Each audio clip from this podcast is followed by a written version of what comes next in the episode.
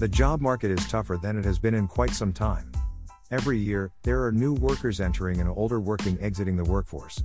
A misconception about working is to work until retirement age. The norm is telling workers to work a 9 to 5 for about 40 years. You should go to college and get a good paying job, but no one tells you about the amount of debt that a lot of people take on to go to college. Students take on so much debt that they are joining the workforce shackled with tens of thousands of dollars of debt. Career planning begins much earlier than people are realizing. It is only a part of the planning to plan for college. Planning goes into selecting which college and your field of study. Sometimes the planning stops here. You figure out how to secure funding to pay for college, but you do not plan how to pay it back. Based on the field of study, a career may be determined, but typically it ends with three options at the most on which career path you could take. This is where the real problems begin. You graduate college with your degree in your chosen field of study. You may be one of the few who are lucky enough to land a job based on where you completed your internship. What about the student loan debt? You may have accumulated a year's salary worth of debt. Now, here is the area where people get in trouble. Your first job out of college does not pay enough to maintain an independent life, which now includes paying for your place of residence, transportation, food, and other expense along with your student loan debt. Colleges are great with telling you your options for paying it back, but not so great at telling you that you need to find a higher paying job or how to obtain it. Let's discuss the steps that were missed in the preliminary stages of career planning. I write about the importance of self reflection, which is usually skipped during life changing stages of life. There are seasons in life that a quick decision will not suffice. College is a major decision, and so is the amount of planning that goes into it. So, what does career planning really entail, and when should you start? Prior to graduating high school, you should have an idea of what college or university you plan to attend and what field of study you want to pursue. Next, you should research the career field so that you can plot a career path. Your career plan should include options for lateral moves and upward mobility so that you do not get stuck in a job that loses its luster. Another stat you need to know is what is the demand for the industry. You can find this information on the U.S. Department of Labor website. Pay close attention to the future forecast for growth or decline. Do not be the worker who is kicked out of their field due to lack of demand or the industry becoming obsolete. A good plan will include options that will provide other pathways into other industries too. An example of this is a criminal defense attorney switching over to estate planning and trust. Yes, it is still in the legal arena, but it is in a different area of law. Yes, more education is required, but you should understand that your achieved degree is the foundation and not the end of what you build regarding your education. The planning does not stop here. Livable wages are an important topic that needs to be addressed. This goes hand in hand with figuring out how to pay off student loan debt as well as planning out how you plan to live after leaving college.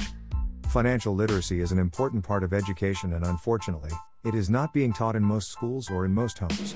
Luckily, there are countless resources available online to become educated as well as books and podcasts.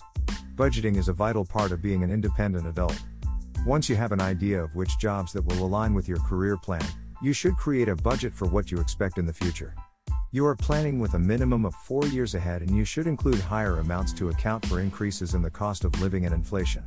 This plan will help you identify how much money you need to make, how to pay off student loans, and how to pay for your other living expenses. Another step in career planning is conducting the job search. I am circling back to the self reflection that I mentioned earlier. Take your time to think about the type of job that you really want to do both short term and long term. This job should allow for you to display your natural talents and use your newly acquired education from college. Think about everything that you will require from your future employer. The big item is pay. This is where the budgeting comes into play. Living within your means is so important, but planning to live and not just survive is the real goal. Other things to consider include benefits, vacation time, training, advancement opportunities, and being able to fit in with the staff.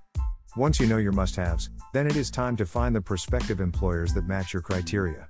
Create a list of these employers and begin to research them thoroughly. Check their social standing, financial standing, review what current and former employees are saying about them, know what their short term and long term goals are, and review future demand for their industry. Next, create your cover letter and resume based on your accomplishments, education, and work experiences. Personalize your cover letter to explain what led you into your job field. Do not be afraid to let the employer gain insight into who you are and what drives you. Recruiters read, skims, hundreds of cover letters per day, and interesting and personable will go a long way. Your resume should make you stand out as an asset for the company. The resume should include keywords from the job description, but not just as strategically placed bullet points.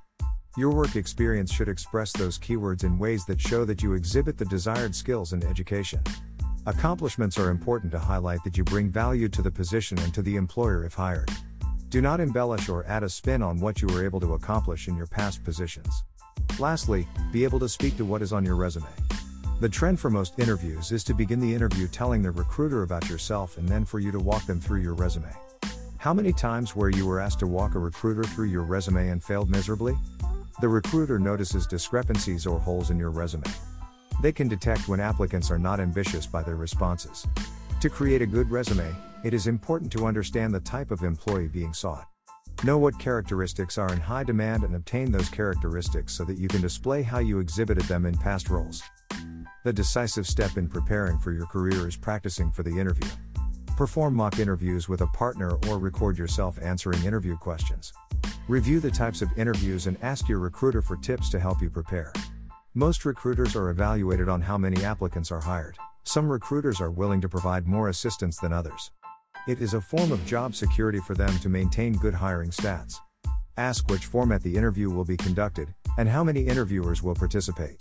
You should be able to state what is on your resume, and you must be able to sell yourself as the best candidate for the job. No matter your experience level or education, knowing high demand soft skills and proving that you possess them will go far. Most employers are willing to forego experience over personality and having a positive, can do attitude. You should have a few stories prepared that you can refer to that will paint you in a good light. Practice keeping your answers short and concise. Know that interviewers will ask for you to elaborate further if they are fishing for more details than what you have given. Learn to answer popularly asked questions and identify areas of weaknesses in your interviewing ability. You should prepare some questions to ask of your interviewers. This shows that you are interested in their story and will help you to build rapport with them. Career planning should start early and reviewed often throughout your journey. Career planning is like budgeting. The more experience and skills that you obtain, the more value you can provide for an employer or for yourself as an entrepreneur. The comparison is that when you make more money that you should re-evaluate your budget to account for the new increase in income or additional expenses. It is important to revisit and revise your plan regularly. This will ensure that you are not blindsided by downturns in the industry or downsizes with your employer. Always be preparing yourself for your next stage of your career. Do not get too comfortable in your job. Keep learning new skills to stay relevant in the job market and keep making contacts throughout your career journey so that you have a reliable network of people who can refer you to other career opportunities.